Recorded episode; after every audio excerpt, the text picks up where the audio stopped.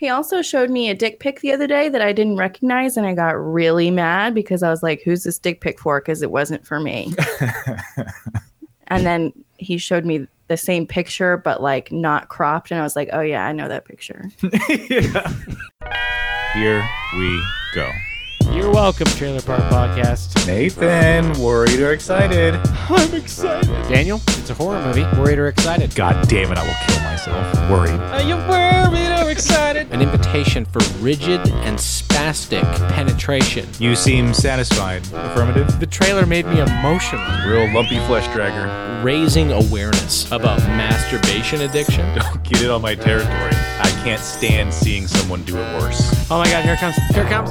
It's so uh-huh. wet. Oh my god, it's coming. Daniel, Trailer Park Podcast episode 95. 95. 90 fucking 5. Amanda, how are you tonight? I'm wonderful, thank you. That is good. I as well am puckered and tense for tonight's episode. Intern, say hello. rigid and spastic. Yeah, yeah. Things feel pregnant with potential tonight, folks. It's true. I am hearing, I know, I know what you're going to say. I've heard it all before. Things have been said. There's been boasting that's happened in the past about lineups this, lineups that. This one's the best, that one's good, this one's great. But tonight is special. Is there no Marvel movies? Tonight, I have been told in the circles, in the cubicles of Sad Sack Studios, Hmm, experts agree. that this could be, this could be tonight the the greatest episode, the greatest lineup that we've ever experienced before, ever on Trailer Park Podcast. It's true. Fact.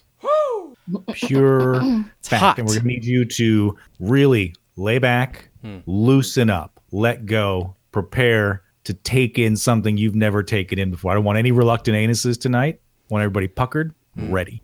Steaming, sexual, high energy. We want you to feel freed by it. Lip smacking, Yeah. moist, Moist, yes. Wet, soft. damp. Whoa, whoa. All right, what do you it got? was so good, and then things got moist in here, and it's now a little awkward. Yeah, let's uh, unsticky this. Let's go. Okay, 95. What do you got? 95. Oh, I said unsticky this. Here we go. All right. Well, it is Valentine's Day, so I want to keep things uh, in the spirit of Valentine's week. I guess uh, we're a little late, but uh, 95, of course, is a romantic position. Uh, I think that's obvious just from the number itself. Uh, it's a bit of a play off of the Blumpkin group of sexual positions and my favorite SNL fake commercial skit of all time, uh, the Love Toilet.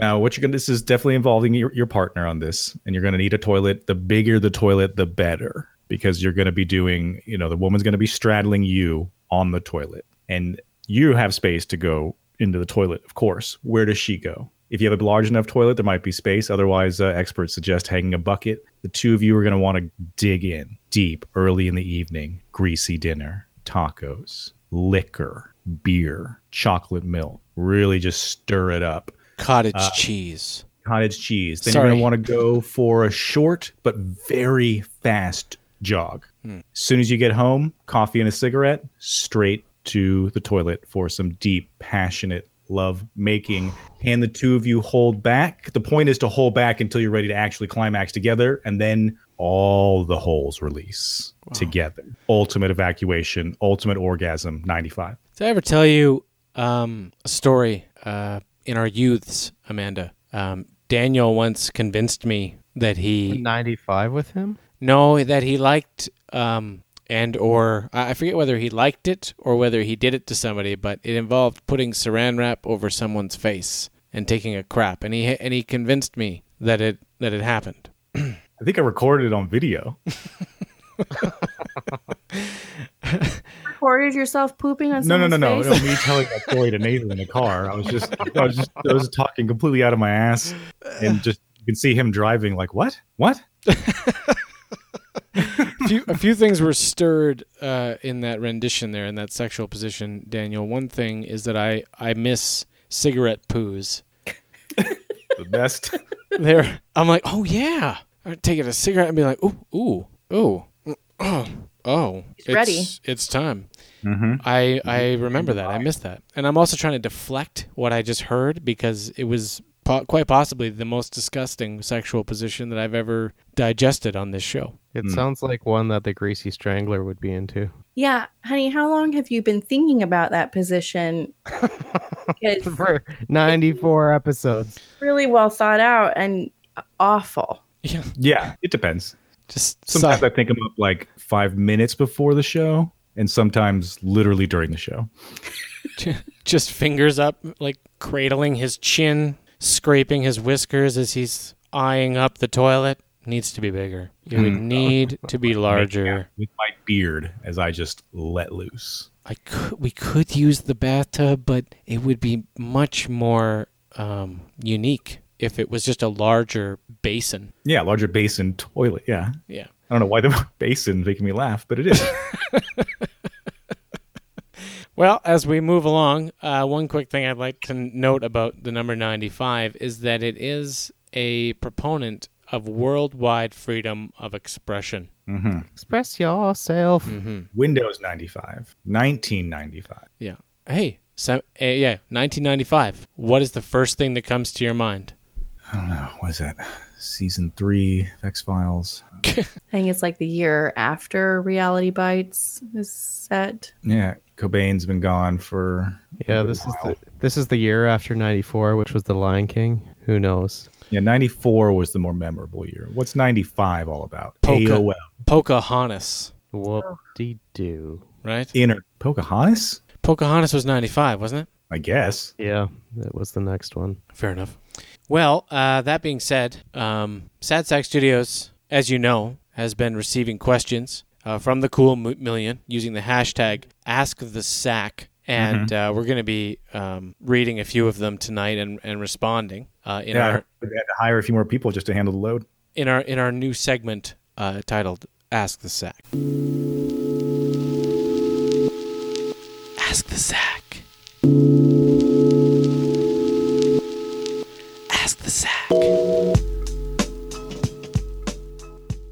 So it says uh, the directors of Turbo Kid go by the name RKSS collectively. Uh, what does R what does RKSS stand for? Hashtag Ask the Sack. Uh, is it some sort of New Zealander slang? Interesting. Interesting. Uh, intern, I know that you've been monitoring uh, hashtag Ask the Sack and have been doing research like a good intern would. What have you discovered about uh, RKSS? Uh, RKSS is a weapon. it's a weapon of uh, a directorial tandem, um, and it's it's a sex weapon. I'm sorry, a tandem? Yeah, Okay. Uh, Daniel, we have an issue here. I don't think that the I think the intern is talking out of his ass, and he didn't do any research because it is not a tandem. It is a triad. It is a collective of three different directors. So Well, where are you getting? there's two on the outside and one on the inside. I see. I am It's like human centipede. growing a little bit concerned here about your commitment to hashtag Ask the Sack. Right. What does it stand for? Run, kill, suck, sex? Excellent guess. Uh, I'm I'm I'm hearing now. I'm being told by the uh, by the Sad Sack Studio feed in my ear that RKSS actually stands for Roadkill Superstar. Is that the name of their next movie? this is their code, Well, like mod for the project. their next movie is actually uh, being um, represented on tonight's lineup uh, in the teeter position. Hmm. Uh, what is this one here? We have obviously there is always a risk when making a sequel, but it feels like horror movies always get sequels. Wouldn't they be better off just making something new? Is it really worth it to make all these sequels? Hashtag SSAC. Uh, financially, yes, very worth it. Uh, so Put no money into anything and and get money back. intern, you were asked to uh, take the top 10 horror franchises and find out what their variance in uh, gross to the original was and their variance in production budget to the original. What did, what did you find out? I found out that I don't recall getting any of this information. What's the algorithm? So- intern? The algorithm is uh, by number four, they've made way more money than the original. Uh, I think you're on track though. Probably after four is where you start to see diminishing returns. But from a business plan perspective, if I told you that Sad Sack Studios did do some research and found that on average, the variance in gross to the original movie is minus $35 million. Would you think that making sequels was an automatic yes? Of course. Why wouldn't you? If it costs two million dollars to make and the first movie made 120 million, 35 million less than that means that you're still making 68 million dollars. Even if you're even if you're making four million off of two million, I think they would still probably go with it. Right. So, of the top 10 horror franchises, and that is Friday the 13th, Saw, Exorcist, Halloween, Night- Nightmare on Elm Street, Scream, Paranormal Activity, Amityville, Texas Chainsaw Massacre, The Omen, the average gross of the sequel from those movies was 56.7 million. By sequel, do you just mean the second installment? Yes, just the mm. second one. Because if you're going to make a second one, is it worth it to to do it? Is the question. So on average, sequel gross 56.7 million, which is pretty good average. And then on average, you make 35 million less than the original, but your variance in production budget to the original is plus three.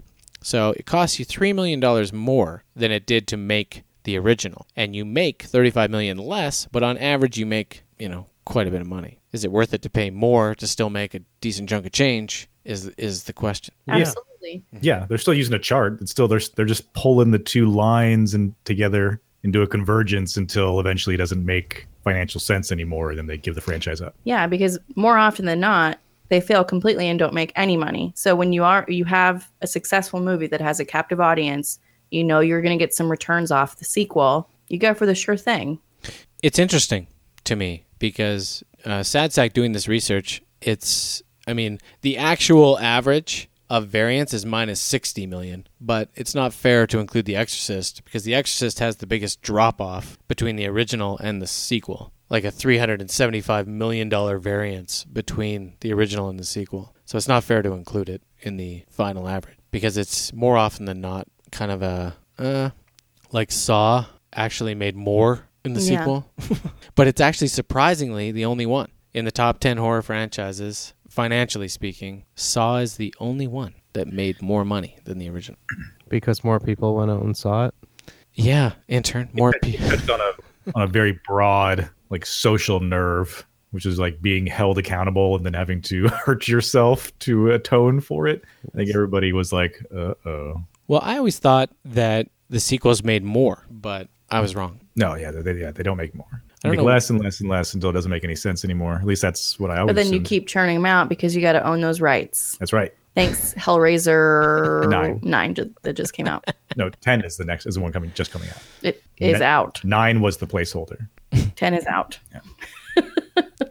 But I find all of it fascinating because the answer is obviously yes. But if you were to take it out of context and proposition it as a business proposal to someone else in a different industry, and you said you have to pay more to make less, would you do it? Just as yeah, a general statement. Still make more. well, As long as profit is still reasonable. Yeah. yeah, in this instance, the profit is rea- reasonable. But if you didn't know, because you don't know what it's actually going to do, yes, in these top 10 horror franchises, the answer is yes, it still makes money. But if you extended this research into the realms of, you know, the top 100, then, and, and you really are throwing a, a ball onto a roulette wheel of whether or not you make money, would you still do it from a business proposal standpoint? Pay more, make less than you already had with your original concept. Well, that's the gamble. It is a gamble. That's the point. And it's also speaking to our fulcrum tonight because it took them 10 years to make this sequel tonight. they greenlit it immediately and then it sat around in production hell for 10 years. And here we go. So, I'm excited about it. We go. exactly. Oh, another new segment. Another new segment tonight, folks. This one is called Crazy that he's coming up with new segments when we only have five episodes left. Gotta squeeze them all in. Uh this one uh is called Things Nathan Likes. Hawk. Oh boy.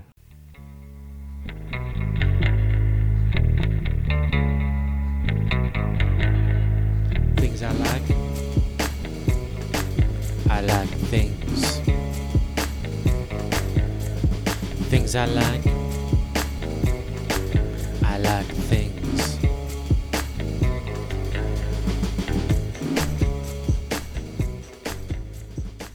Okay, the first installment of Things Nathan Likes. Are you guys excited? For Nathan's nuances and necessities. I already know what Nathan likes.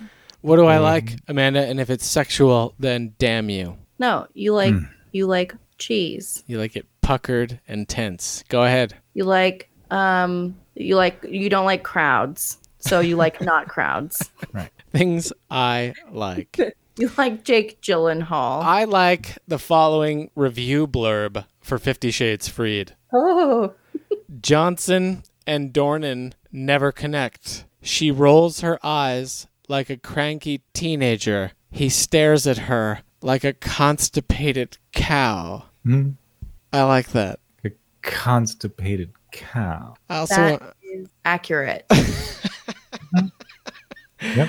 it is accurate, and it also brings up the fact that um, we did Fifty Shades Freed on the podcast without Amanda. That is true. And all three guys in the sausage fest that was Trailer Park Podcast 94 liked and were excited about Fifty Shades Freed. And now I've heard rumor that you've seen it, Amanda. Yeah. Oh yeah. Which means I also saw it. Daniel also saw it and he stands by his excited. Oh, oh, well. I'm here to tell the cool million plus 12 million that the third installment of the 50 Shades franchise is spectacular. It gives you everything you want. It gives you gratuitous sex. It gives you no chemistry between your two main characters.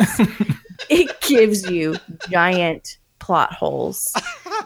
It gives you drastic conflict that resolves so quickly that you don't even know that there was a conflict in the first place. it moves at such a breathtaking pace that you're like, what? Somebody's been kidnapped? That person's his sister? Who? But she's already been rescued? Oh, so it doesn't matter anymore.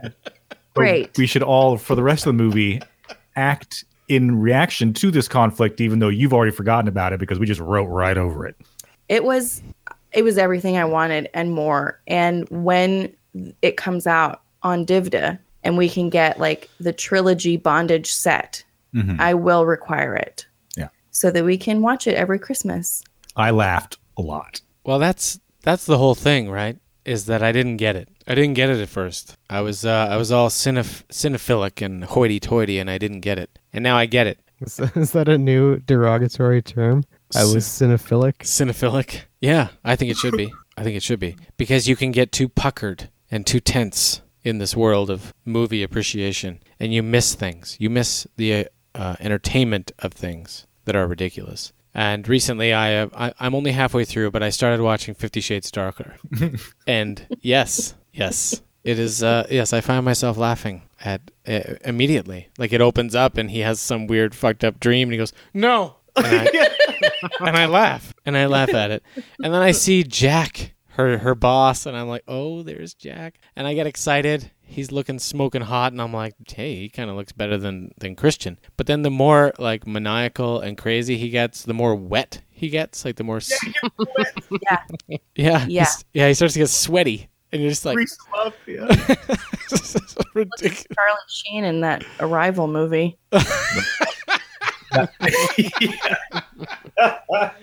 Don't bring that up. That's something I like. I like watching uh, the the black kid at the end of Arrival like gallop off in grasshopper legs. That's great.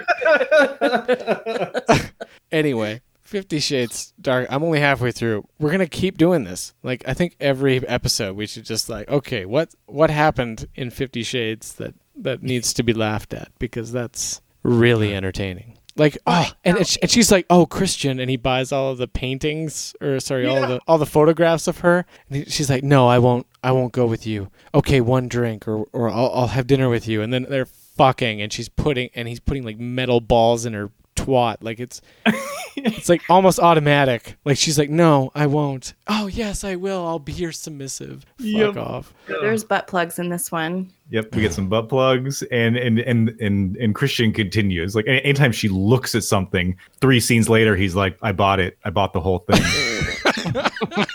He's such a jealous bitch. Oh, it's terrible. It's it's terrible in a great way, ladies and gentlemen. It's because it's becoming something that Nathan likes. And uh, something else that I like uh, is the advice that Harrison Ford gave to Alden Ehrenreich about playing Han Solo. And that advice was, "Tell them I told you everything you needed to know, and that you can't tell anyone. yeah. Just get them to fuck off. This is your character now. Harrison Ford's a cool cat. Bada bing, bada boom. Another thing I like is Westworld season one left me worried, but now I am excited. Do you know why I'm excited? Why? Because during the Super Bowl they released. Uh, this is ridiculous, actually. Um, I need to open up the link. This is how prepared we are Yeah. on uh, Yeah. Trailer This Park is- Podcast. Opening up the link song. Um, so during the Super Bowl, they released um, a binary code was found in the recent Westworld Super Bowl ad, and they decoded it. Nerds or, or people of high intelligence that use technological objects decoded it and were led to a website that exposed six other theme parks. Ooh. Yeah. One of them being Samurai World. Yeah. Yeah. The other ones are not. bad. Yeah, the other ones are not discernible. But this is where I wanted it to go because the original Westworld movie had other worlds. It had Rome world and uh, some other world too, and I wanted them to have different parks. So this is yeah, I'm I'm back in. I'm interested. I'm excited again. Hopefully they don't get you know Matrix Revolutions on me again. I hope there's like future world because I personally am not interested in being hot. And so all of these like historical sort of parks, I'm like, I just it feels sweaty. I want like a So sweaty. super swanky, like hard, clean lines and I don't Something know, indoors. Yeah, like a future where like every time you step in your high heels, sparks shoot out. Uh, everything's made out of glass. and Everything metal. hovers. Yeah. you know? Everything floats. You just fly around and have sex with people. But sw- but sex is sweaty. No, no, no, not if it's super cold. not here because you're flying around at such a high speed you can't collect sweat. This is why you should move to Canada. This is like I'd be anti-sweat. happy there if I didn't ever have to leave my home in a vehicle. Just get an Uber. Can we get can we get all of it but the snow? Don't you can't just get an Uber, Nathan? I saw a picture of your parking lot. No Uber is going into that parking lot. Oh yeah. it's not as get in there bad for as sure. you think. All right. When you have winter tires and you have a vehicle that can handle it, it's actually kind of fun. Yeah, their Ubers are just snow trucks with like the bulldozer fronts. Yeah. Andrew Mhm. sounded extremely Canadian. Oh yeah. I. Oh yeah, Oh, totally, eh? Oh, you can handle it, eh? Oh, It's some yeah. good hockey weather, eh? Oh, fucking eh, eh? Yeah, let's have some donuts. Oh, totally, eh? Hey, quit working around with my clothes, eh, you hoser? Oh, you fucking hoser. Oh, wow, eh? Anywho, uh, it's time to go to the lineup, eh? Uh, all the segments are over with, eh? We're just gonna do that now. Uh, I'm gonna play uh, uh, in tribute to uh, uh, 1984. Uh, because we're doing tonight a movie in the teeter position called Summer of 84 by the directors of Turbo Kid, RKSS, Roadkill Superstar. Our battle cry tonight is themed after a song that came out in 1984. Isn't that fun? Isn't that fun, guys? oh my god, so fun. Oh my god.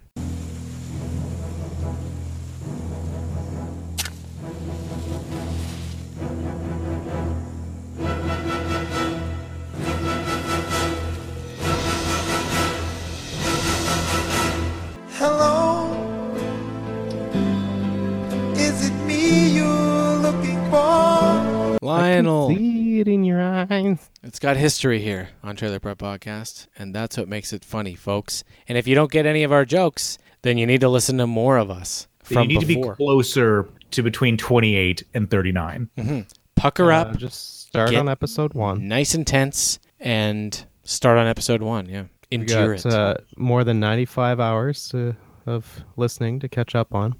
Intern. Pretty much Every- double that. Every episode's yeah. I was gonna, I was gonna say I was gonna correct you, but you know. And also, might I just add, real shitty job tonight on Ask the Sack. Oh. You're welcome. This is the greatest episode That's why he's still the intern. that we've ever had. Yeah, maybe we should. You know what? Maybe that's what we should do right now. We should have a performance review. It is Uh, so, trailer number one. It's the beginning of the year. Yes. Uh, trailer number one. The headliner tonight stars Nat Natpo. I'm excited. It is directed by Alex Garland. Alex Garland, and it is based on a very popular book series. And yeah, it's sci-fi. Daniel, headliner, Annihilation.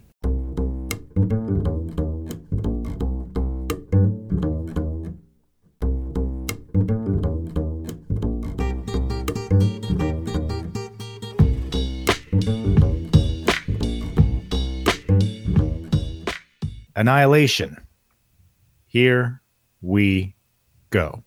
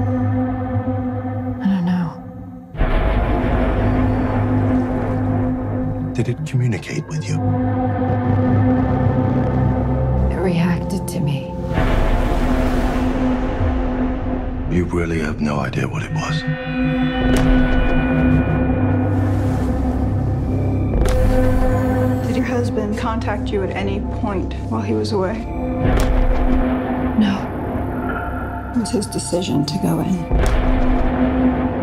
Why did my husband volunteer for a suicide mission?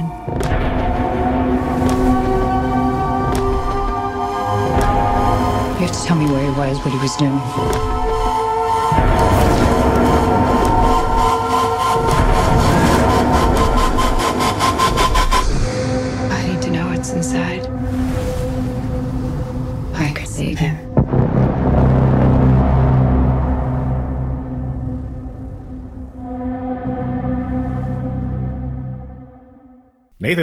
Excited?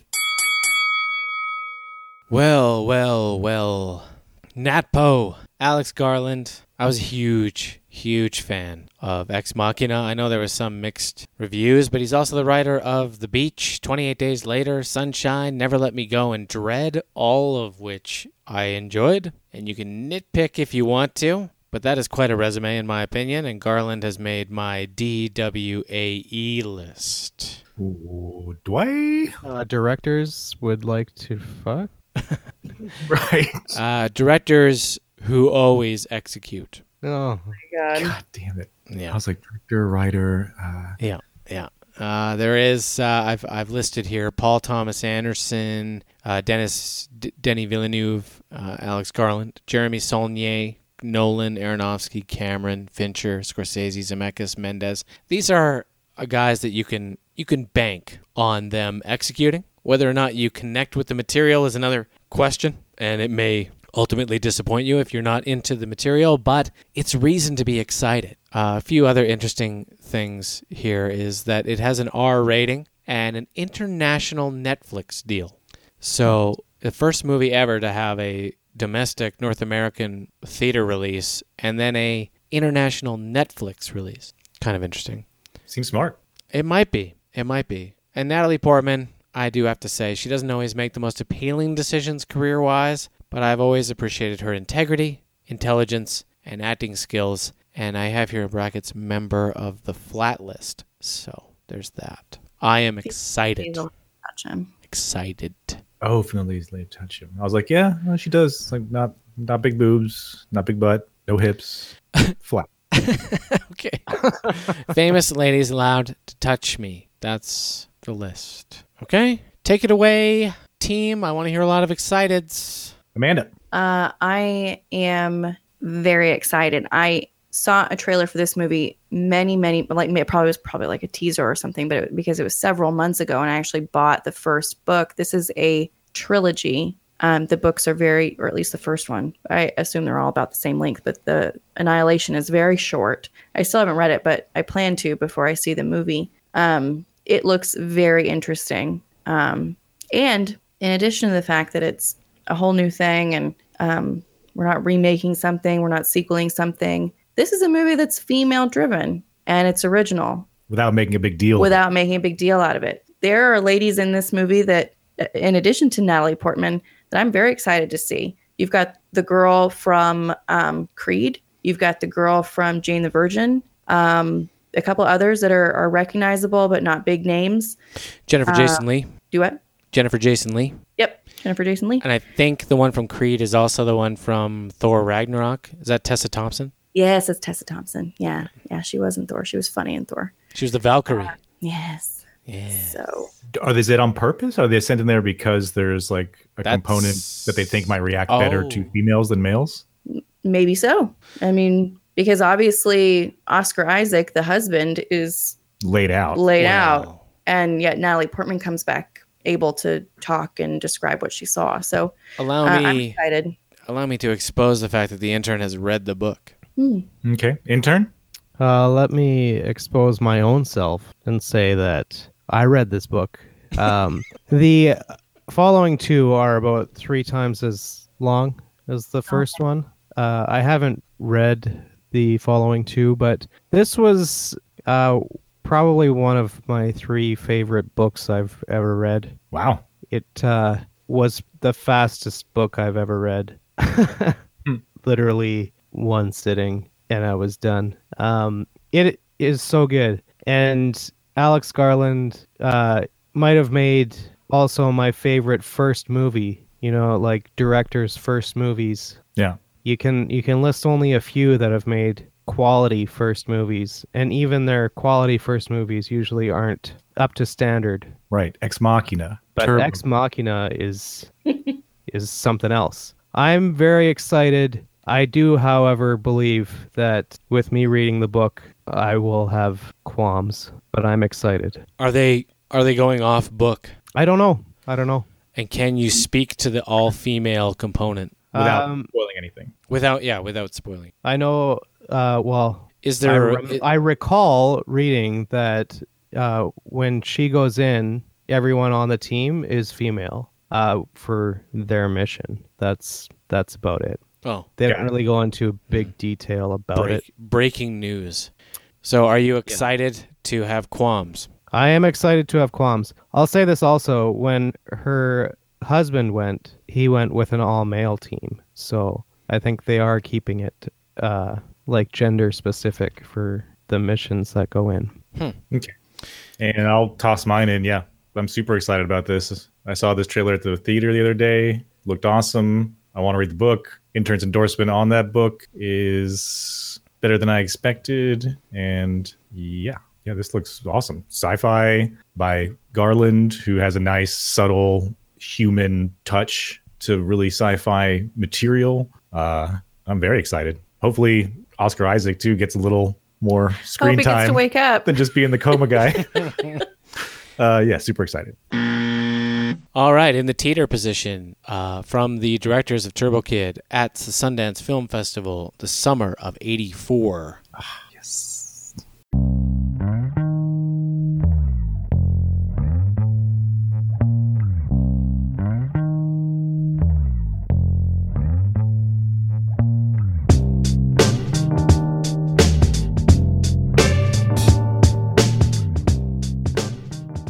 Summer of 84.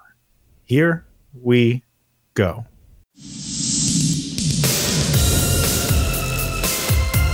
If I've learned anything, it's that people hardly ever let you know who they really are. Inside any house, anything could be happening, and you'd never know. You think a bunch of glorified Care Bears and hoods could take down the Empire? They are aliens, and they're highly intelligent. Scientifically, the perfect woman.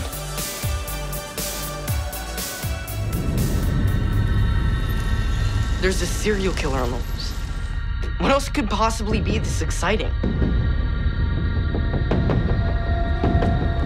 Mackie is the Cape May Slayer. Dude, Mackie's a cop with a sick reputation. That's why it's so genius.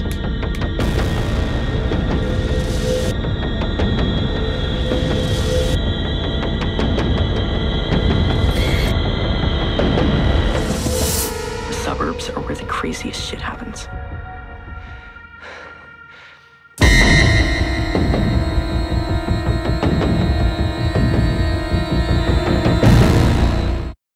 Film by RKSS. uh, Amanda, worried or excited? I love a few things. One, I love nostalgic 80s material. For whatever reason, it's like an easy era to crush, like in terms of getting that feel. So definitive. It's yeah, it's very definitive. And and so I, I love that. I love RKSS. yeah. They know how to execute to use a thing that Nathan likes. And I definitely love a coming of age, and I love a coming of age that involves some sort of murder mystery. So this is encapsulating a lot of things that Amanda likes, and um, I can't I can't see it going wrong. Excited. Right. Yeah, these guys know how to, yeah, exactly like you said. One, execute this era. Although I will mention that between Stranger Things and RKSS and a handful of others, we need to maybe cool it on the 80s stuff for a little bit after this. Well, I'm getting some some talking points in my ear from Sad Sack Studios. Um, yes, yes, that has been mentioned that this that this film is being it's it's doomed to be compared to Stranger Things. You know, and it is also another Yeah. another one dealing in this Mhm. exact same And- era and feel. potentially dismissed because of it because there's a lot of people who jumped on the Stranger Things fan train. I'm not one of them. I think second season I couldn't even get past a few episodes because I have I have qualms about Stranger Things. I don't think it's really satisfying me as much as it could. And it's I getting have qualms about Stranger Things as well. Yeah. Well, we can definitely get into that uh the second half. In the intern corner. sure. Sure. Um What? But What? Summer of 84 is being described as most definitely R rated. Good. Yes, that's what I Nice. because I, I could tell I could tell in that snapshot, and this speaks to their to RKSS's ability to capture the moment or the feel or the atmosphere. Just in that scene at the very end of the trailer where it's just the kid walking down the alleyway and it all looks really empty and suburban and hollow, and then like the sharp peal of the music as the gloved hand goes over his mouth and the cutaway. Like that was so perfectly that era and that kind of movie and knowing what they did with Turbo Kid, which was super deliver on all the violence and gore and goofiness and stuff that you wanted from that kind of movie that they were emulating. I feel like in this, if their approach is to emulate that 80s coming of age serial killer vibe, and then knowing how they do gore and how they can put good money behind it for those practical effects, yeah, I this I'm I'm excited. The trailer is really subtle and makes it almost seem a little bit boring, but I I can feel the energy behind the trailer. Excited. Yeah, there's like an integrity to the graininess to the to the uh yeah. Yeah, it almost feels like this is like it, it's the opposite of the argument. Like Stranger Things being here first doesn't make it better. That this could be more satisfying from a execution standpoint for that for that uh, nostalgia. You know, like Stranger Things hits on a few specific areas, but I don't think that it really nails the nostalgia 100%. And the other thing I'll mention, uh, one talking point is that it has the same composer as Turbo Kid, and that Le Matos, who did the synth soundtrack for Turbo Kid, is also involved. Oh, perfect. Yeah, then the soundtrack for this is going to be beautiful, which is a huge help. And we'll be vi- purchasing it on vinyl. Yeah. Yeah, so it goes without saying, I'm also excited. Um, after watching Turbo Kid, I'm fully on board with the RKSS world. I have a few uh, hesitations. I think that from what I've read, it sounds like like you shouldn't appreciate like you, sh- you shouldn't approach this movie with Turbo Kid expectations right, right. because I don't think that it's going to do that, but I think it is going to do something interesting. And as long as you just kind of go into it with a nice like it's it's probably better than Stranger Things, but maybe not as good as Turbo Kid mindset, then you're you're going to be just fine, I think. Another thing to point out is that I didn't know that all three of them were in Turbo Kid. Oh, I didn't either. Anouk, th- their names, RKSS's names are Anouk Whissell, Francois Simard, and Johan Carl Whistle. Wow. Okay, so uh, Turbo So Kid's brothers and a guy. Turbo Kid's parents in Turbo Kid are are two of them, and okay, so there's a girl involved. and and the guard at the outpost is the other one, the bald guy. Girl. That makes sense. Okay, so they, yeah, that, that's interesting. So two guys, one white, one black, and a woman. Yeah. That's RKSS. Well, no, I think they're both white guys. The the guard at the outpost is white. I, I thought the guard, the one that like checks him, you know, like every time he walks out, he like, you know, makes a move at him to to make him flinch. That guy's black. I don't know if that's the guard they're talking about. No, it's the uh, I think it's a white guard. He's a bald guy. Okay. And I think that's Yoann. So I think it might be sister, brother, and husband. I don't know. But either way, they're all or they're in like a threesome, very modern. yeah, the savages sort of situation. Right. Yeah. Another thing that they're mentioning here is that they've definitely made a name for themselves because they've been hired or attached to direct um, a live adaptation of a fantasy novel called Amos Daragon. It's a story that follows the adventures of a 12 year old Amos Daragon and his companions as they journey to find four masks that harness the forces of nature. And with the power of the masks, they can defeat the evil villain who threatens their world. So, a fantasy world about ma- it kind of screams Zelda to me a little bit. Yeah, kind of. Yeah. Oh, see, I I I heard um what was that show? We're the Planeteers. Oh, Captain You can be Planet? one- Also, IMDb Pro Plus indicates that Turbo Kid 2 is happening as well. So I don't know if Amos Daragon happens before Turbo Kid 2 or if Turbo Kid 2 happens first, but Turbo Kid's kind of their baby, so I think Turbo Kid 2 will eventually happen regardless. Anyway, excited about Summer of 84. Intern, what say you? I also really like Arcus. Um, I'll allow it. You know, you know what's interesting about these the first two trailers here is that Ex Machina was my favorite film the year that this game came out, and Turbo Kid was my second favorite film the year that that same year. So what you're saying is that somebody at Sad Sack put together a fantastic lineup. So so far, yeah, the delivery on the lineups is top notch.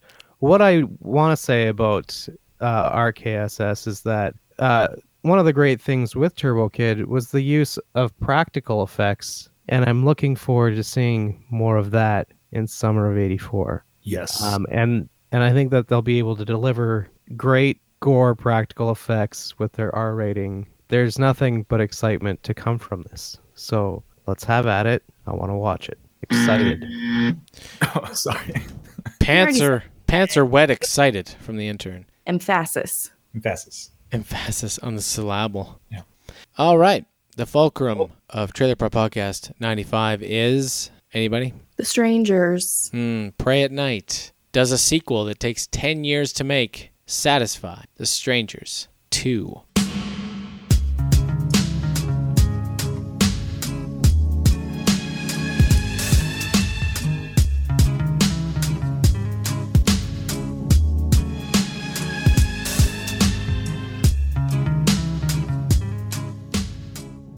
Strangers 2. Here we go.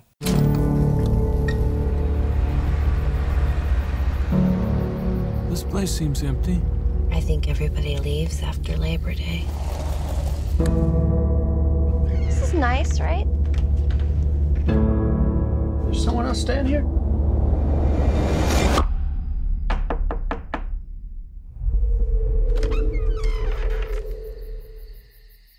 Is Tamara home? I think you have the wrong trailer.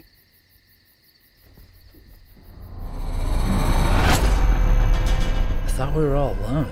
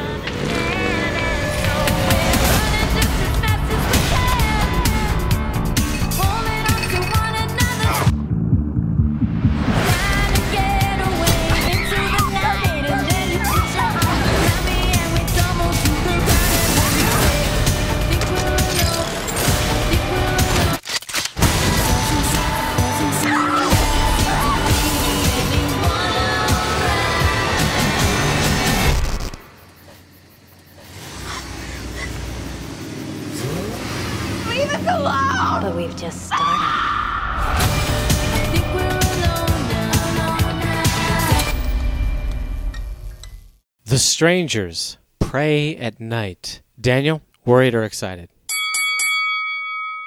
Something weird about the tone on this movie. It seems like it's trying to do sort of that neon vibe that we had for a while. Do you remember some a handful of movies coming out with that neon vibe? One of them. Oh, that Neon really Demon? video. Ah, God, I can't remember now. I just sound like an idiot. Uh, it's trying to do that neon vibe and also maybe touch on that 80s vibe a little bit, by but then still being a 2018 or 2010 Yeah. whatever events these are based on movie, and it just it looks like they just took the strangers concept or the house invasion concept and then just pulled it out to a wider like empty neighborhood like a vacation neighborhood where they're the only ones there It's a trailer park. it's a trailer park yeah It's That's- like home. That's what's not making any sense to me is why why are they short staying in a trailer home? Right they're Nobody like does that. no they're like slumming it. I'm sure they're like next to some lake or something that's like the that's the true purpose of their trip. But it's just just more running around with being chased by masked people which is you know very forgettable especially when you paste it against the movies that have come out the last five or six years that all fall into this same kind of genre there wasn't even anything like special about the mask that he wore like in the, in the first strangers they all had animal masks No, right no, no, no, no. These are the same. It's this exact same. it's the same crew of murderers Well, I presume so because the masks are the same. masks are the same And she says the same thing as Tamara Home. That's what she says in the first one. Okay, so this is there is a reason for this sequel, and that it's all the same murderers. I, I I would assume so. Yeah, it just something about it just feels weak. Well, I'm getting a talking point here uh, coming in from Sad Sack in my ear. Um, the original director of The Strangers, which we can all agree was what? What was the original Strangers? From a because home invasion is difficult to do. So was The Strangers a good home invasion film, or was it an okay home invasion film? I loved it, but you know, So, who am I?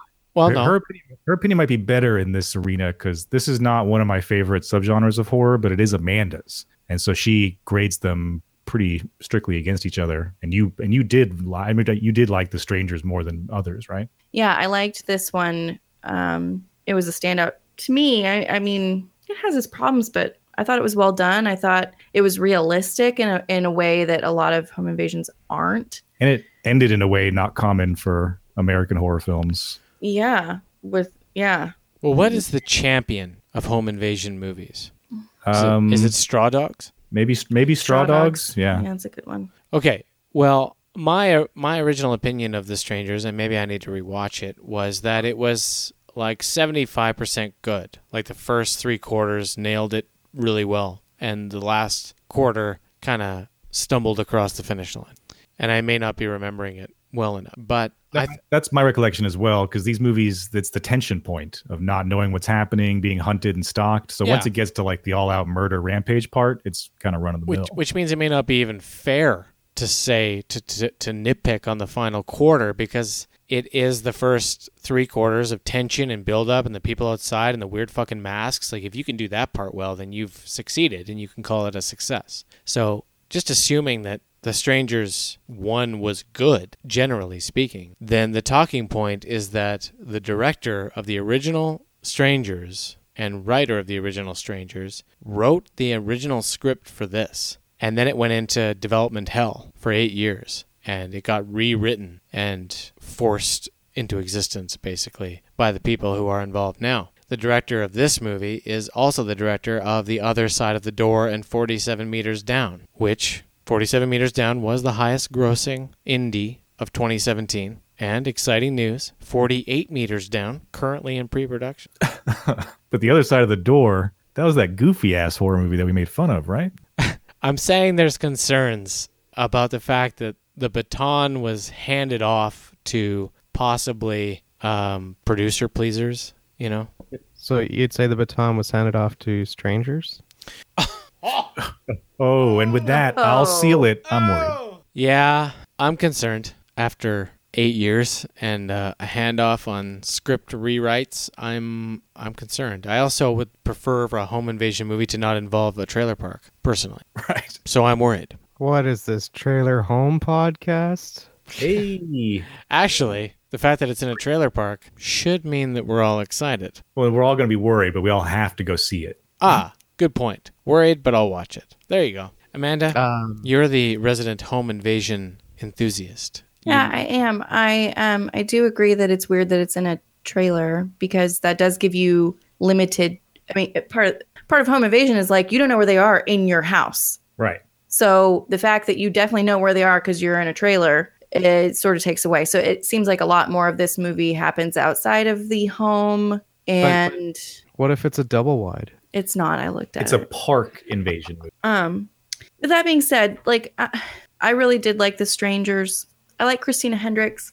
I want to give it the benefit of the doubt, but there is something weird about the tone, and it does feel like eh, somehow in the scramble of the last eight to ten years, they just decided to throw anything original they might have had out the window and just do the same thing over again, but shittier. Um, I wish that I was excited, worried. $35 million less? Worried. Intern. Uh, I haven't seen the first one. Go fuck so, yourself. Uh, So NA, got it. I Get knew with I'm gonna maybe watch the first one, Ah. and uh, I'm excited that they're just getting started. You know? You're excited for Uh, six more. Yeah. Uh, Yeah, this is. Well, that's the thing that. But, is yeah. let- let By just- the time they get to number four, it's gonna be great. let, let me let me interrupt you, intern, and, and speak to that because I think The Strangers is actually a good franchise, has good franchise potential, and it actually shocks me that it's taken this long to get a sequel. I actually think that this could go further and could have ideas, but I don't know. I mean, is is the purge like cock blocking it? kind of. I think that's what it is. yeah. They Okay. replaced Strangers with The Purge, which has been very commercially successful. Well, And has the like markings of a franchise, which is blowing it out bigger. Yeah. You know, and and and that also brings up a good point too. Is is the purge a candidate for the for the king of home invasion? Because it took a great concept that wasn't home invasion related and then applied it to home invasion. I really enjoyed the first purge personally. I thought it was great. Maybe it's because I'm an Ethan Hawke. M- Maybe my I, I have Ethan relu- Hawke cocksock. Yeah. I, I have reluctant anus syndrome regarding Ethan Hawke. Stock you put on your cock. Okay. Dick fuck. okay. Oh, I think we've found out everything we need to know, and the intern just needs to. Uh, oh I'm worried. okay. But you're gonna watch the original Strangers, right? You committed. Yeah. Okay, good, because we want you to. Yeah, yeah, I'll check it out. very much. Cool. Totter. that was the worst buzzer we've ever had. Let me help you. Okay. Uh, the Totter position tonight comes to us from the director of Moon and Source Code. It's his baby. It's coming out on Netflix. Duncan Jones directs Mute.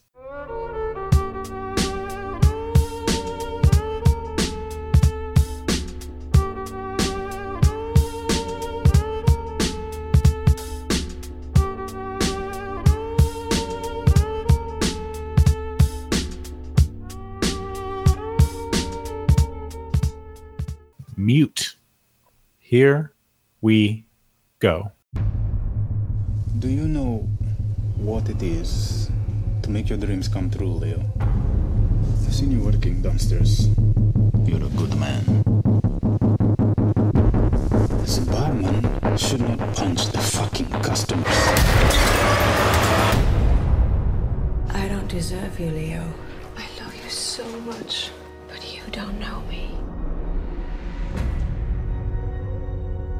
I want to know what the deal is with this crazy bartender. Sure you want our help with this? This kind of thing hurts my reputation. Daddy's gotta go. Oh, no soda.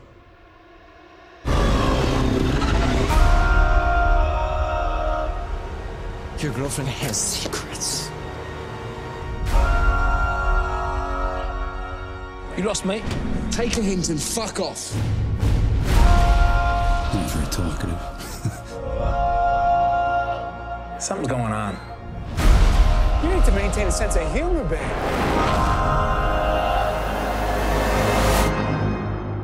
You gonna give me some uh, trouble, big boy? Or are you gonna channel that famous Amish serenity? Leo, I need to tell you something. This is gonna stop right now. It ain't a secret anymore. Would you do anything for her? Say your story. sorry. Fucking say it! Why the hell can't he talk? He doesn't need words.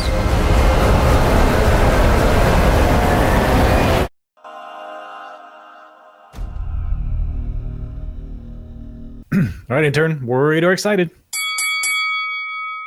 Okay, so have we learned that this guy is a TV actor? Although I guess if it's coming out on Netflix, that's TV. So Who's a TV actor? uh, the vampire guy, the guy from Big Little Lies. Alexander Skarsgård Yeah, from Big Little Tarzan. Lies and True Lie and True Blood. yeah, Tarzan, Legend of Tarzan. yeah. Which was surprisingly much better than I thought it was going to be. Um, also, what's Jeffrey Dahmer Well, doing in this movie? First of all, it's not TV, it's HBO. no, it's Netflix. No, when you say he's a TV actor and you reference True Blood and Big Little Lies, I guess so. it's not TV, it's HBO. Okay, Okay? fine, fine. Okay. This looks. You know what this reminds me of a lot Hmm. uh, is Bright. Really?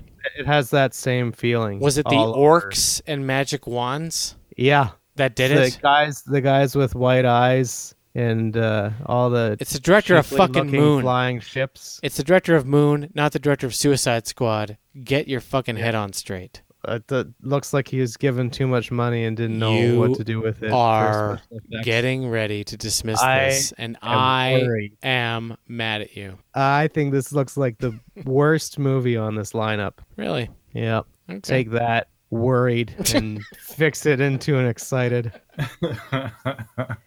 Amanda? Uh, I it, I can't believe I forgot this when we were talking about the number 95 because in 1995, one of the best movies of all time came out, and that movie was Clueless. Paul Rudd has not fucking aged since 1995. It's true. So I just want to note that that's when he stopped growing up. Um, I don't know what's what this movie is about. I don't know what's happening. It, uh, it are we in the future? I think so. Are we? I don't. I don't. I don't know what's going on. Can I propose a question? Hmm. Is Netflix bad at making trailers? Yes, I was just going to say that. Yes. This I hate everything about this trailer.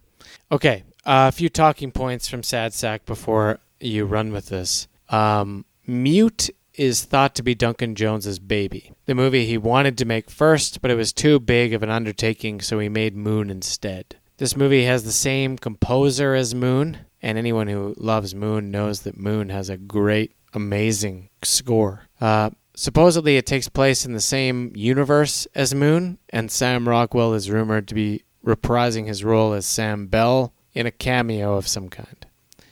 Um, it's also the film is also described as a spiritual sequel to the 2009 Moon. I mean, Duncan Jones has this Warcraft zit on his face, It's a big boil. but the rest of it is good. Like the rest of his filmography is is really decent. And how much worse would Warcraft have been? Right. And then we, uh, another thing is, I haven't seen Warcraft, and I immediately am making hardcore assumptions about not caring about it. But if you look up the ratings and you look up everything about it, it it's not shit on at all. So are we wrong? A, are we wrong about Warcraft? And does Duncan Jones deserve an excited, regardless of Netflix's trailer composition ability? That's, I think, at the crux of this whole argument. That that is at the crux because something about the way that they do their trailers. Like we we saw the instant backlash from everyone to Bright. Uh, Oh, but we all wanted to watch it at least. yeah, I got like twenty or thirty minutes into it the other day. Um, it's exactly what it looked like. Yeah. but yeah, I, I I I have a tough one with this because I love I love Duncan Jones. I love him. Moon has a very weird, special place in my heart that has a, a rational, emotional connection to it, which will always put it above other movies that may or may not be better. But this trailer is awful. I don't know what's happening. I feel like there's this cool, uh, slightly in the future, sort of noirish mystery thug big plot or little plot inside of a big plot thing going on, but they can't capture it or convey it at all. And when you have a character or an actor like Paul Rudd, who most people know is like a goofball, a lovable goofball, and you're going to have him in a role being sort of like a schmoozy, like casino guy almost, he feels like with that big mustache, you need to sort of use the trailer to introduce him in a way that lets you know this ain't goofy Rudd. Because the whole time he adds this lighthearted tone to what I feel like they're trying to make this dark noir thing. So I rarely, I, I usually will just fall with, you know, this is what you presented, this is how I'll react. But because it's Duncan Jones, I'm going to give this the benefit of the doubt, even though Netflix tried as hard as possible to make me not like this. Excited. Amanda, Do I get to finish? you get to finish. Um, And you can blame him for taking your spot. I was simply providing you with talking point, so it's not my fault. Yeah. Um yeah, the trailer's awful, but I my biggest concern based on the trailer is pacing. I cannot tell if this movie is going to be slow and convoluted or if that's just the trailer failing. Um I'll give it the benefit of the doubt. Excited. Barely. Fine. Finally, my time to speak. Come on, people. Nathan, what do you think? That was a joke. I'm so excited to hear your opinion. That was a joke. Okay, here's here's the point. The point is that Duncan Jones has some moxie. And I think that although I appreciate the fact that Netflix fucked up this trailer, I I, I don't I don't know. I mean, I hear the hesitation. I, I, I hear the, the need to say barely excited. I, I hear all of that and I, I feel very connected to it and I want to reciprocate it, but something tells me this is going to be better than any of us think it's going to be. I feel this hunch like this is going to be really really good and I'm going to say that I'm I'm full on excited. I'm to I'm to push all my chips in and I'm to roll the dice. Mute is going to be awesome. Excited. I want you to be right. I want to be right. I want to be right. Something about it. I don't know. Something about it being his baby. Like either Duncan Jones is a piece of shit or this movie's good. Is basically what I'm saying. you just you just put him in those two slots, eh? either he lets me down here and I never trust him again, or this is his masterpiece. Maybe we should all watch Warcraft in preparation. Maybe Be though if it's just Netflix. just Netflix. That's an Uh, interesting point because it seems like that may not be the right optics. I don't know. I, I hear I, I read about Netflix going to Sundance and just like being a Buying juggernaut. Well, it's a juggernaut. Like do the math. 117 million subscribers at 10.99 a month. They've got massive massive capital and they can And be they're so- spreading it too wide. I've, I've noticed that they started really strong, and the Netflix movie brand seemed like it was going to have an elevated element to it, kind of like, you know, even above HBO standards, I would say. And like something about lately, the last five or six Netflix originals I've picked up that look cool all came out real mediocre. And that's a good point too, is that there may be some growing pains here, but that makes me gravitate more towards the people involved because basically all Netflix is doing is writing blank checks. They're not imposing their uh, mandate on anybody. They're just handing over money. So when you hand over money to David Ayers and you say make this thing with Will Smith for 90 million dollars and they produce a fairy bashing orc cop weird ass nonsense for 90 million dollars cuz the director of Suicide Squad went AWOL, is that surprising? Or is Right. handing a blank I check. Yeah, handing a blank check to Duncan Jones is that a good idea? It might be because Warcraft didn't wasn't his. Moon was his. So So what we're really getting down to is that we really hope that the movie Mute uh, silences Netflix on purchasing. right, and it wouldn't be the first time that I've logically convinced myself that something is true and found out that I was a total asshat. We'll find out pretty soon. We will. And in the five hole tonight, starring Jennifer Lawrence from the director of The Hunger Games, is a Russian spy movie titled Red Sparrow.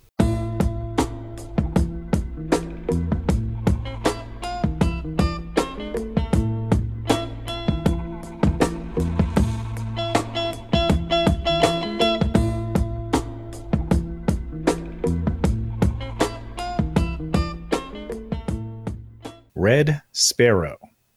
Here we go. Honey, Mama. What is it? I have to go away for a while.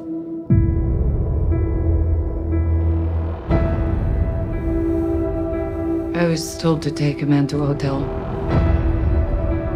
They said he was an enemy of the state. Take off your dress. And in exchange, my mother would get the doctor she needed.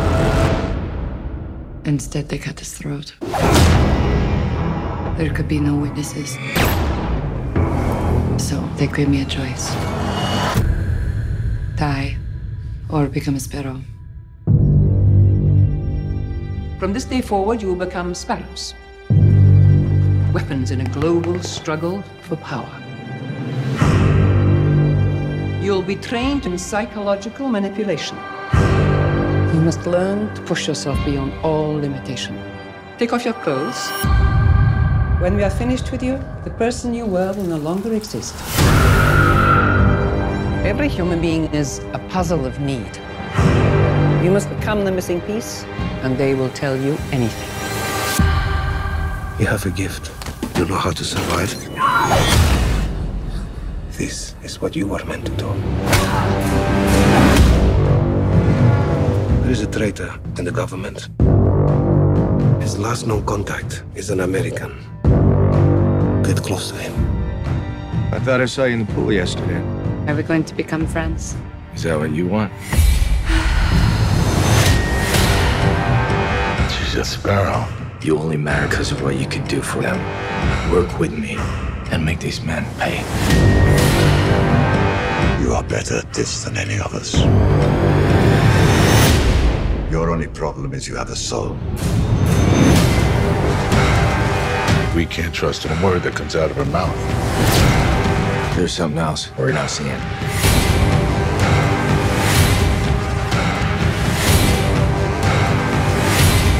If she's compromised, she will be eliminated. What have you done? You belong to them. They'll never let you go. I'll find a way.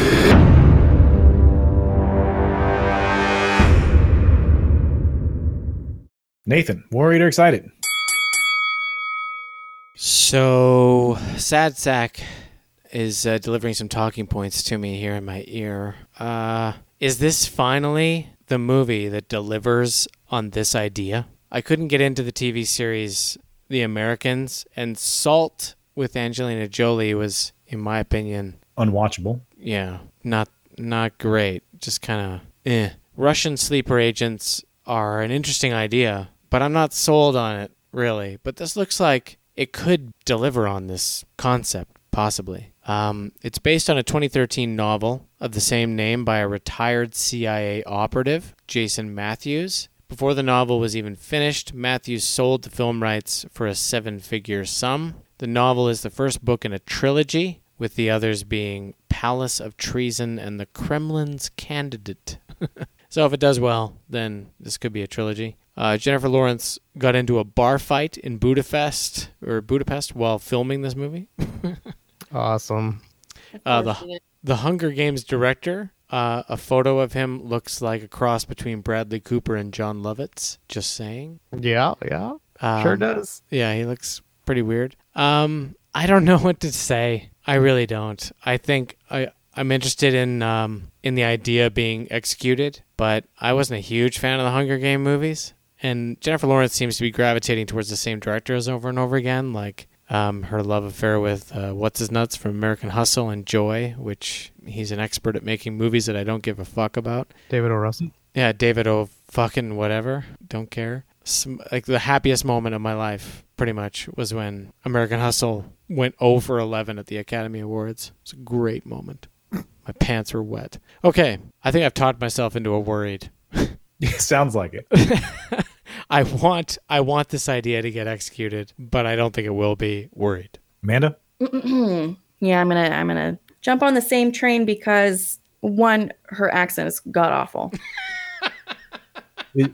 Within the first opening the- scene of this trailer, we looked at each other. Yeah, the first thing she said, I'm like, oh fuck, she's that. Mm-mm. No, I've been watching Archer recently, and they have better Russian accents in a cartoon. Can we all does. just try to say sparrow in a Russian accent right now, one by one? Sparrow. Sparrow. Sparrow.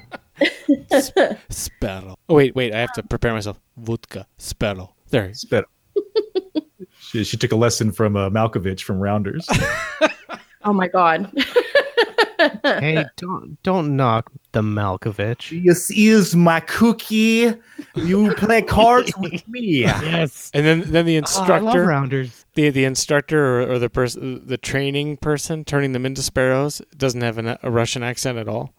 No, no. I was like, why give her an accent then? It's just Charlotte Rampling. It's because like one of the greatest actresses of all time. It's because Lawrence is is method. You know, ever since Mother, it's been like, oh, she broke a rib. Oh, now she's getting into fights in Budapest. That means she's Yeah. good. She actually birthed a baby that they killed for that movie.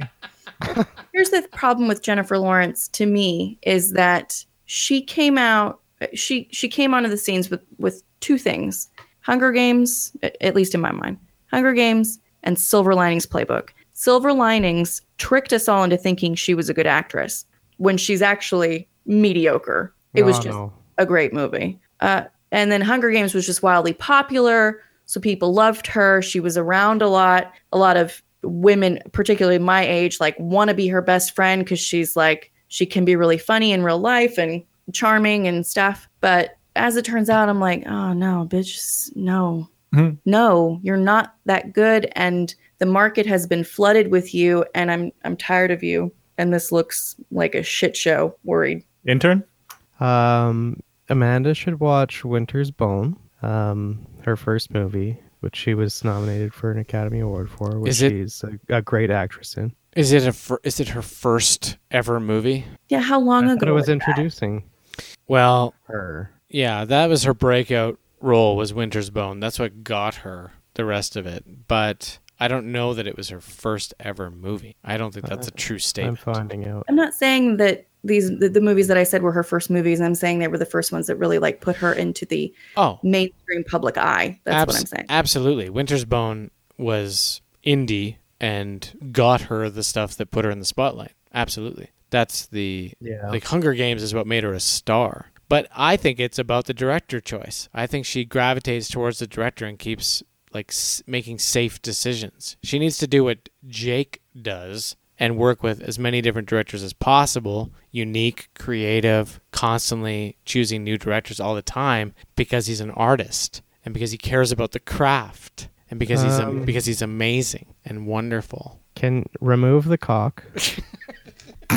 uh, just take it out of your mouth for a second. Um, yeah. Anyway, I'm gonna say, hey, hey, hey, Jake. Uh, I'm Gyllenhaal excited to watch Jennifer Lawrence in this. Not be in. I think my problem with Jennifer Lawrence is that she's in X Men and the Hunger Games, and she just needs to not be in um, cinematic universes like everyone else. Because this work that she does outside of that, I'm a fan of, and I like Silver Linings Playbook. I like Winter's Bone.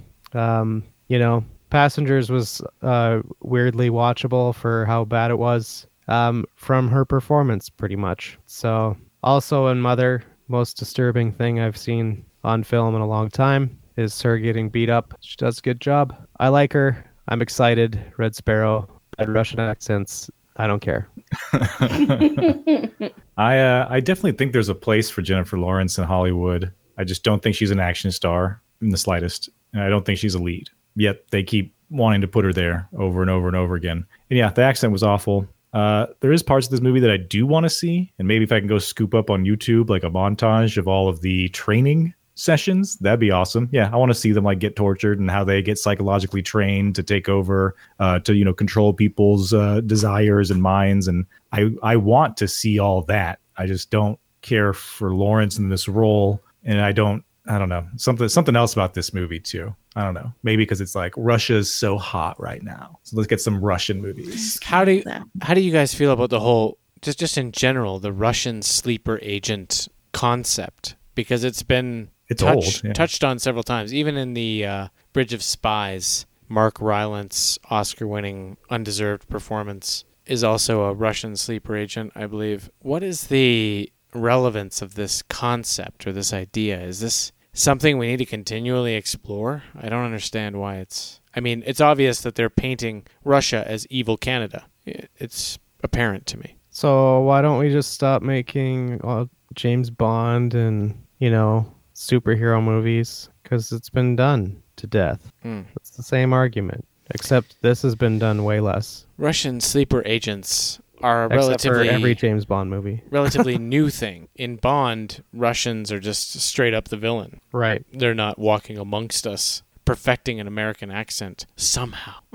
Hmm. Yeah, I have no problem with the material or the concept being played out, even if if, if it has or not. It's just I don't know something about this movie. Maybe it's because Lawrence is the lead. It's got a joy feel to me, which is that oh they want it to be this thing and they're marketing it as this thing, but it doesn't seem like it's got the quality to achieve that thing. Worried. Hmm. Fair enough.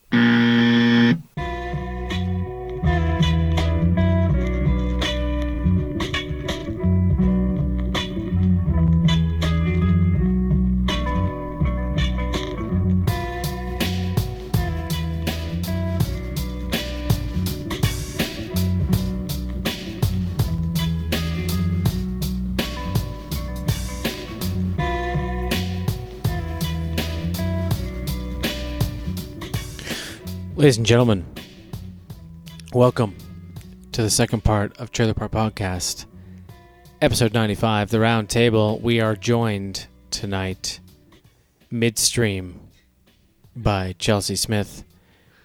Uh, Again, full name, not necessary. oh, sorry.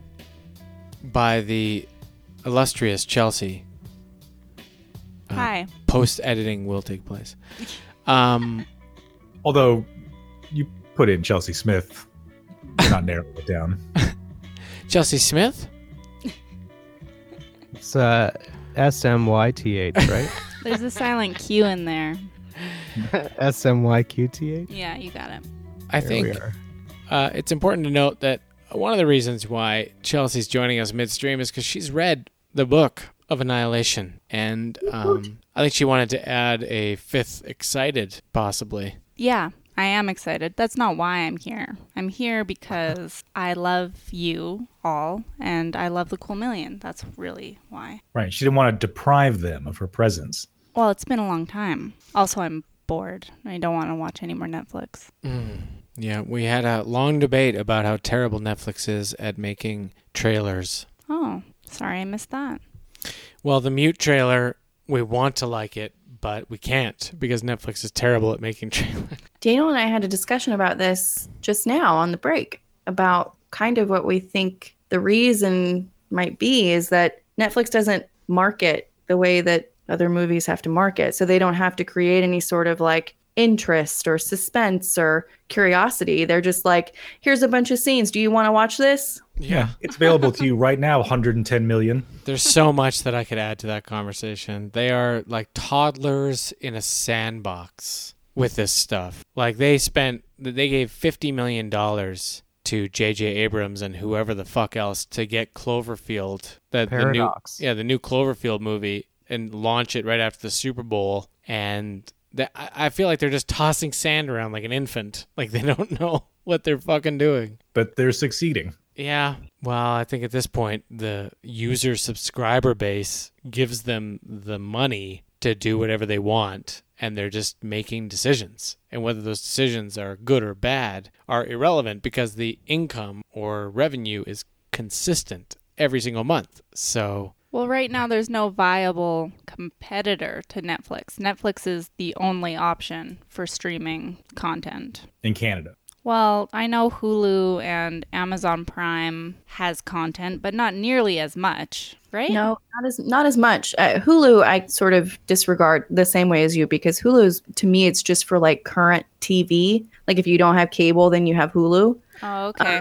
But Amazon is creeping up there as being a real. They definitely have as many shows, or they Yeah, try. I don't they, know about they- that, but they they try to make as many as many original shows as they can, and I think they're making original movies now too. yeah, they're they're getting there. But yeah, I mean, Netflix is still the is still the. well, big it's it's important to note that Hulu could um, become the main competitor and or be rebranded to become the main competitor because it's uh, a part of the Disney Fox Mm. Mm. nonsense. Like like if, if Disney's merger or purchase of 20th Century Fox goes through, then they will have controlling interest in Hulu and they'll be pulling all of their content from Netflix and uh, trying to create a monster.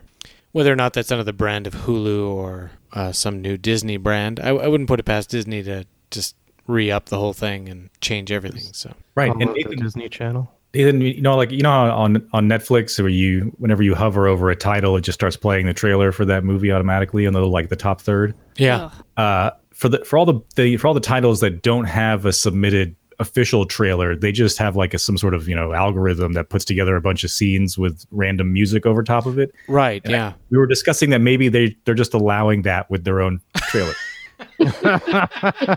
Let's just apply this algorithm to the movie and see what spits out. Yeah. Yeah. That's because that's the vibe they have. Whenever I float over a movie that doesn't have an official trailer, I'm always like kind of hypnotized by it. Like, what's how do they figure this out? What are they pulling from? And it's just totally random. It's just like two minutes of scenes with music over top, and I feel like that's how the trailer feels.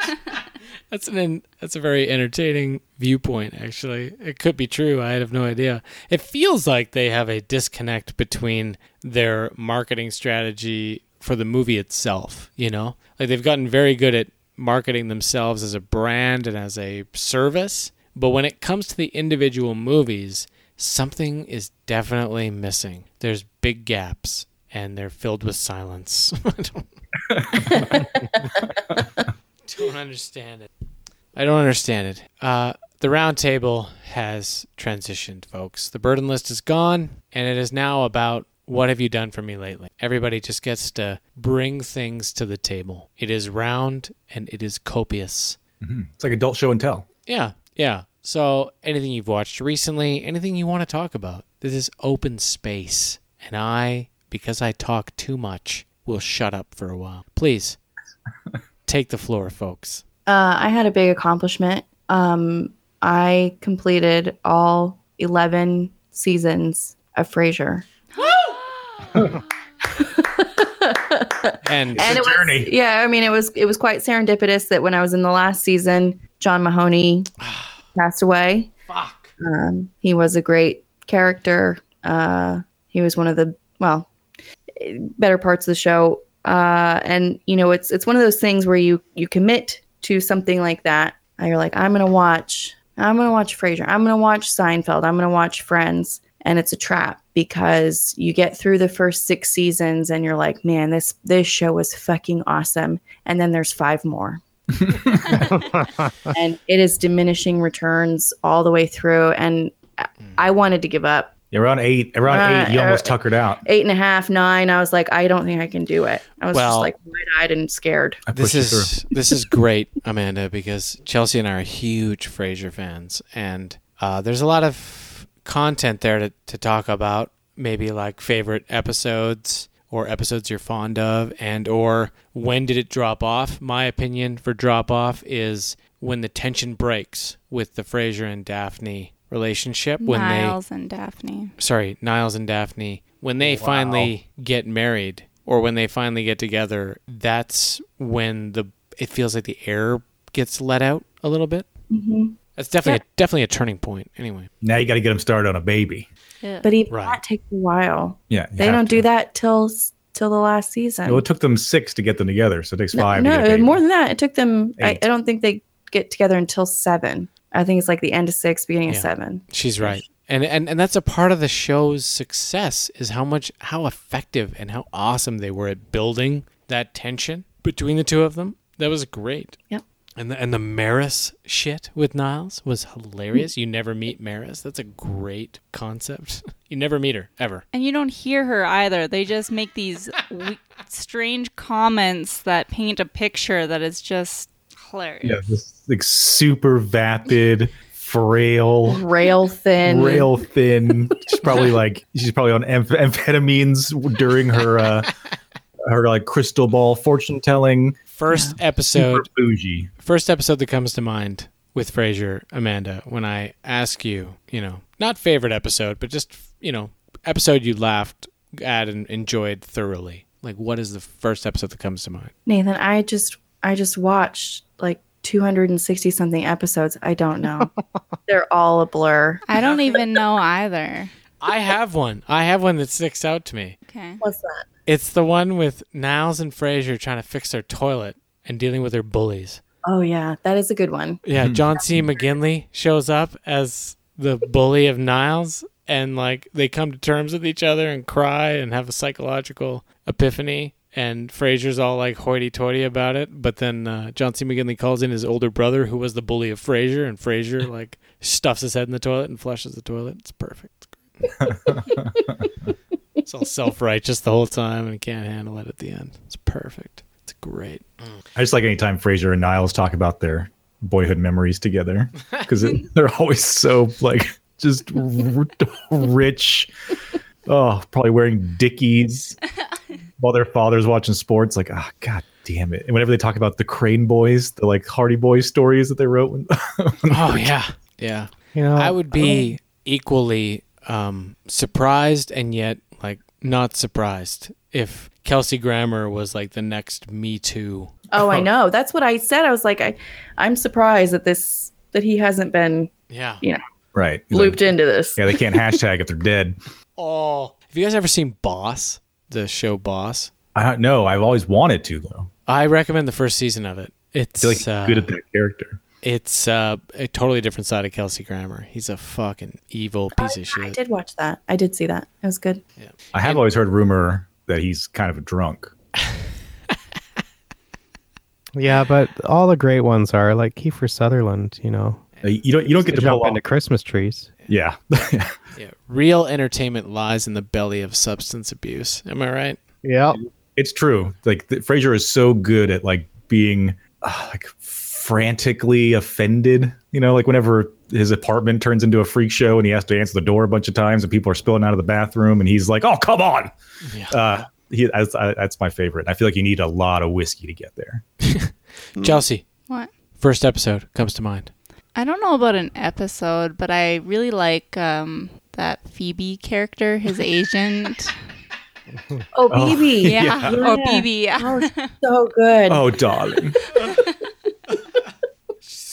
Oh yeah, there's one where she like steps out like onto like a like she's gonna jump off a building to like to negotiate Yeah. his contract. She's coaching him how to save her from off the ledge. Oh my god. Oh, she shows up in Phantom Thread with Paul Thomas Anderson. She's Oh. great. yeah, and actually, I watched that. Um, I don't know, last week or something. I forced her to watch it. Good. He did, and uh, I have a differing opinion from Nathan and Andrew. That's good. Have the opinion that we would probably share. I think um, the first hour and a half are surprisingly engaging and um, interesting, and then the last, I don't know, hour. Two hours and ten minutes. You're over time. It's tough. It's tough to care. You said hour and a half. First hour and a half is great, so that means the last forty minutes. So be Okay. be specific. The last 40 minutes that feels like an hour. It felt like forever. Shh. And I was and I was fresh. Like I woke up and he was like had it paused, like ready to go on the TV. Oh, you need some coffee? Are you ready to go? Yeah. No, it was it was primed. I was like, okay, well, the best time to appreciate this is when you're going to be alert no matter what. It's PTA. When you can't fall asleep. it's slow. We know we have to maximize the ability in the morning, right? That's- Chelsea, you know what true love is now, right? It's watching a Paul Thomas Anderson movie in the morning. No, oh, no. It's watching a movie about a dressmaker in the morning. It's should what I don't, mm. What is it, intern? He's Ah. he doesn't want to spoil it. I don't know if I should spoil it. Yeah, I guess that's true. Aw. Let's not. Okay. Let's not say we did. Let's let's turn Nathan, it. you're in for some some surprising events, some life events. Why? Hmm? What? You're gonna wake up tomorrow morning. And be dead. Turn over your face. Oh god. Whoa, whoa, Daniel, don't breathe. Two. No. What? Is it Can they get more white people into black people? the guy from Avatar? No, not not. Let's get out. yeah, let's get out. Oh, sorry. The the guy from Avatar who played the blind guy or the yeah the blind Yeah, guy in Don't Breathe. He says he's confident that Don't Breathe two will happen. I just watched Don't Breathe, and he lives. I don't know. I guess so. That's that's debatable. Maybe it'll be a prequel. I kind of forget that Yeah, whole did they like burn the house down or that whole something? movie is like two scenes. I don't know. I saw it in the theater. her kicking that uh, that jizz thing in his in his anus. Yeah, down in his mouth. You mean? Oh, in his mouth. Yeah, isn't that enough to kill someone? I thought that would be. Well, when it's your own, but I guess like when it's so hot, burns Uh, you. We still talking about Phantom Thread? What? I don't know. I don't know. I was trying to. I was trying What to. true love is, Nathan. I was trying to distract from Phantom Thread because it started to get negative. Um, Wait, didn't we just watch something else? What else did we just watch? It Freed. was a bad movie. No, other than that, Oh, we watched. Uh, it wasn't. It wasn't bad. It was just kind of like not great. The Ritual. The Ritual, and that Netflix original. Oh, you know what Netflix has done great? There's been two TV shows. Um, Mindhunter, which uh, Oh, that's old news. this was great, but uh, Manhunt, the oh, I watched the the first. Unabomber one, I watched was the first. really good. I watched the first episode of that, and yeah, I'm gonna keep going. It's, I liked it a lot. yeah, it's not It's as quick. good. It's not as good as Manhunter, but it's. uh No, but it's a one shot, eight episodes, and you're done. Thank God. Ah, Uh, I didn't. I didn't know that much about uh the Unabomber, so I'm kind of interested to keep going and learn more about them. yeah, they all do a good job. I don't know. I liked it. Speaking of weirdos, uh, we're watching Waco, that uh, miniseries. Oh, I was just about to ask if you guys were doing that. I wanted to see it. Is it any good? Uh, so far, it's quality. Um, if you already know the whole thing and you're, you know, you don't really care to rehash stuff you've already experienced, then it's probably um, just just a, a reverberation or, or whatever. But uh, Taylor Kitsch and Michael Shannon, hey, you could do a lot worse. Those guys are awesome. So, uh, cult leader, weird shit. Yes. they reveal the cult stuff really well and very fairly as yeah. well. Yeah. Great great point. Yeah, they they're they're really balancing both sides of it. Well, they're they're totally throwing the ATF under the bus, which is probably true. I don't know if that's I, I don't That's know. like that's like ninety two percent accurate. Yeah. I thought I thought that I, there's no exposition either, which was kind of my other point. Like they're not like, "Oh, he's a cult and he married a bunch of people and oh, there's a 12-year-old that he knocked up." Like they don't do that. They sort of like let it unfold in natural conversation over multiple episodes, which is Yeah. They let you trust David Koresh before Yeah. exposing what he put his oh. dick inside of. Yeah, uh-huh. That's nice. Yeah. mean, I appreciate that. it was cool. It makes me remember Joe Rogan too, talking about cults and just like eventually he tries to fuck everyone. Leader. Every cult. yeah, cult leaders they tend to feel very charismatic and awesome, and then they come up with some sort of you know divine inspiration that allows them to fuck every woman in the house. Oh yeah, I just listened to a five part podcast on Jonestown and that cult and their big, violent, crazy, uh, super suicide. Mm. What's his name? The main guy? Ah, It's it's Jones, something Jones, right? I, I can't remember his first name, but yeah, he goes through the whole thing. He starts off as like a pretty legitimate sort of leader, spiritualist. He's good at talking to people. He actually has good intentions. And then over like 30 or 20 years or something of this cult, by the end, he's like taking uh, horse doses of amphetamines and speed. He's fucking everything and he's controlling everything and like sending people into the jungles of South America and wondering why they don't come back. Uh, I also uh, checked out Godless on Netflix. Um, it's like a Steven Soderbergh produced western, Mhm. and it's only seven episodes. And I haven't watched the seventh episode yet, and I don't know if I'm going to. I, it just feels like Netflix is throwing money at everyone, and Soderbergh's like, "Yeah, fuck, I'll hire this person and that person to create this bullshit western that is fairly generic. I mean, it's okay, but it feels like the B team, and it, I, I just, I, I, I don't know. I feel like the word Netflix original started out as like this. Can you? Everybody immediately was like, "Can you call it an original?" Mm-hmm. right? Was like the first reaction and then now it's it i mean over time it became oh that's a netflix original. Interesting. Let's check this out. And now it's almost becoming sarcastic. Like oh a netflix original. What are we in for? I i'm starting to question the the terminology here. Well, they're yeah they they're taking a crazy endeavor. They're trying to transition from a streaming library service to we want to offer you that much content, but have all of it be ours. Well, they started. It, Right. it's, it's a fascinating experiment because they rose to power under the radar, uh, securing rights to like streaming rights to content, and then they built such a huge su- subscriber base that their revenues are so intense that they have the ability to now flip the script and do this. So the question is whether or not the content they create is going to be worth people hanging on, especially if the Disney Fox thing goes through and more content get gets pulled from their realm and it becomes all about their original content and not about anything else. Yeah. Oh, let me say this thing about uh, about that movie. Well, we, we, we watched The Ritual. Uh, do, do you guys remember a movie coming out a while back? It was like a Scandinavian horror film called Troll Hunter. Mm-hmm.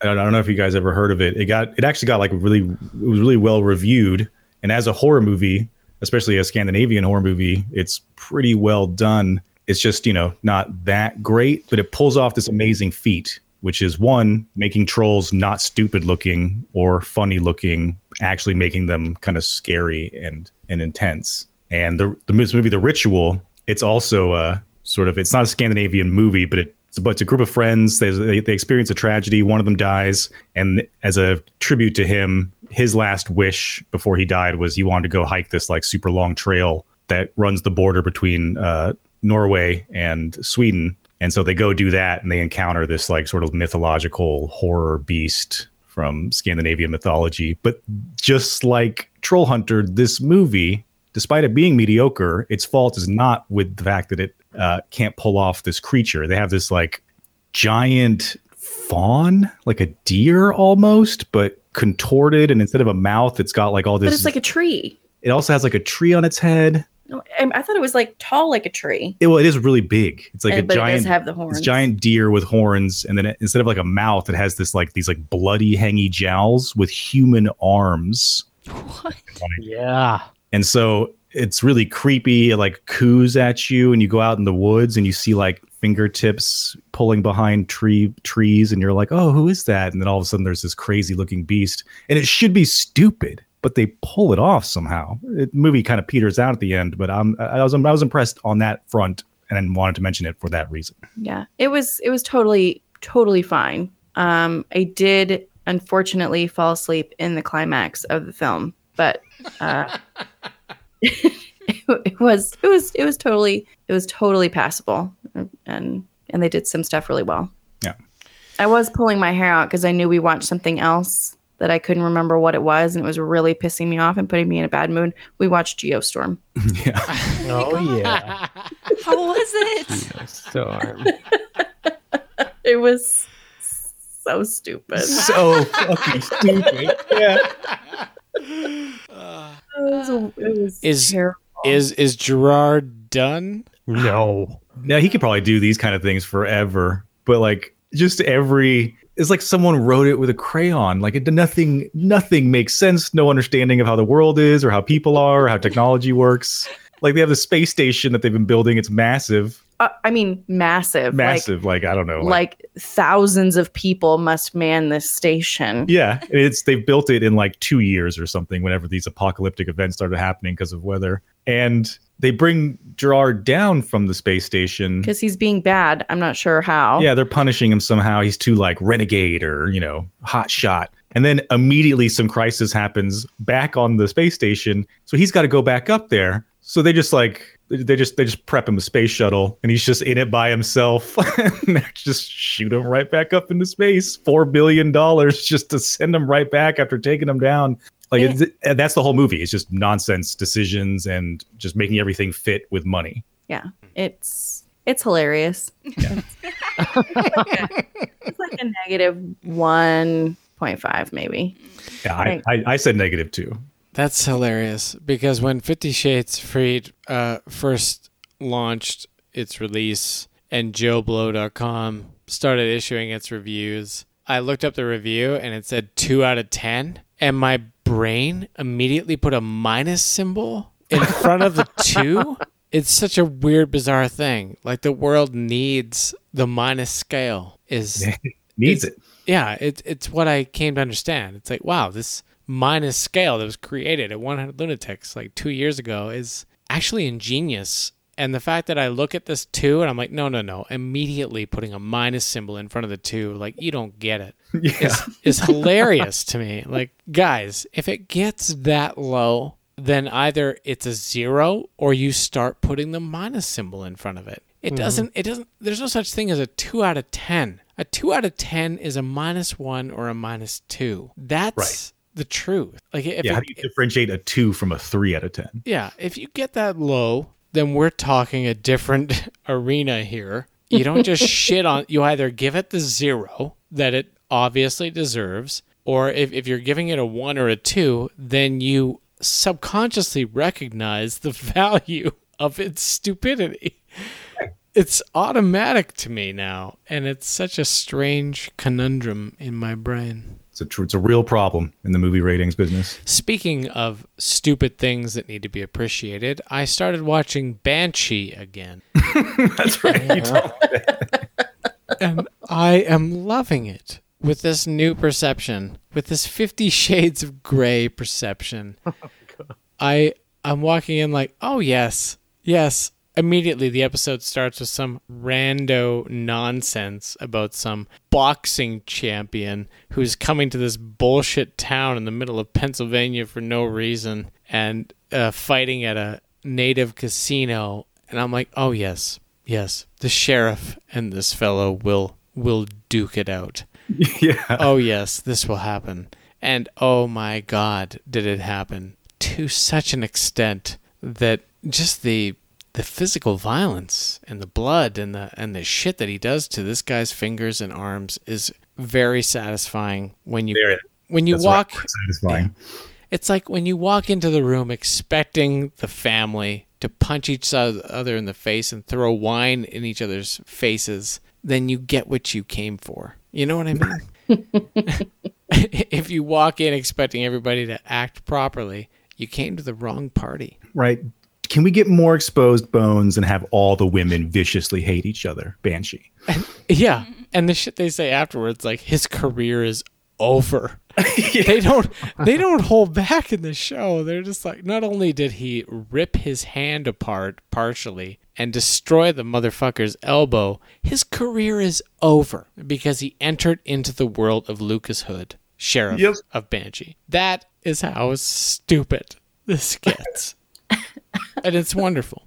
And just as Yeah. a, It keeps growing. I didn't stop because it stopped being fun stupid. I just stopped because I think some other show may have distracted me. It keeps going. Fair enough. Daniel has made a promise to me that if I catch up to him, he'll keep going. oh, Um, that's nice. yeah, it is nice. And as a closing point, before we start the intern's corner, I just want to do a shout out to uh, not only John Mahoney but also to Jóhann Jóhannsson, who met Yeah. an who met an untimely end at 48 years old. I'm planning an outro to tonight's episode in tribute to Jóhann. He's a composer of many many films. He died too young, and he's uh, the one that created that great Sicario music. So, gonna be doing an outro later. Tribute. Tribute. And now for the intern's corner.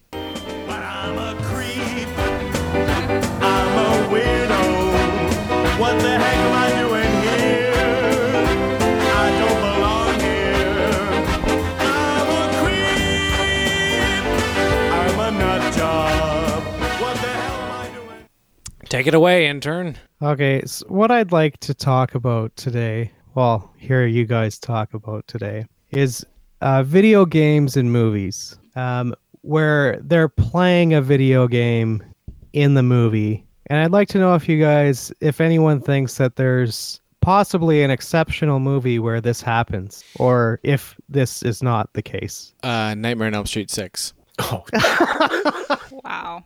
You trained him well. Uh, Am I wrong? fail. Yeah. No. Uh, He's straight up playing a video game. Uh, Scott Pilgrim. oh, Scott Pilgrim. Yeah. Yeah, that's uh, yeah, I don't know if anybody plays a game in it directly, but the whole thing feels like one.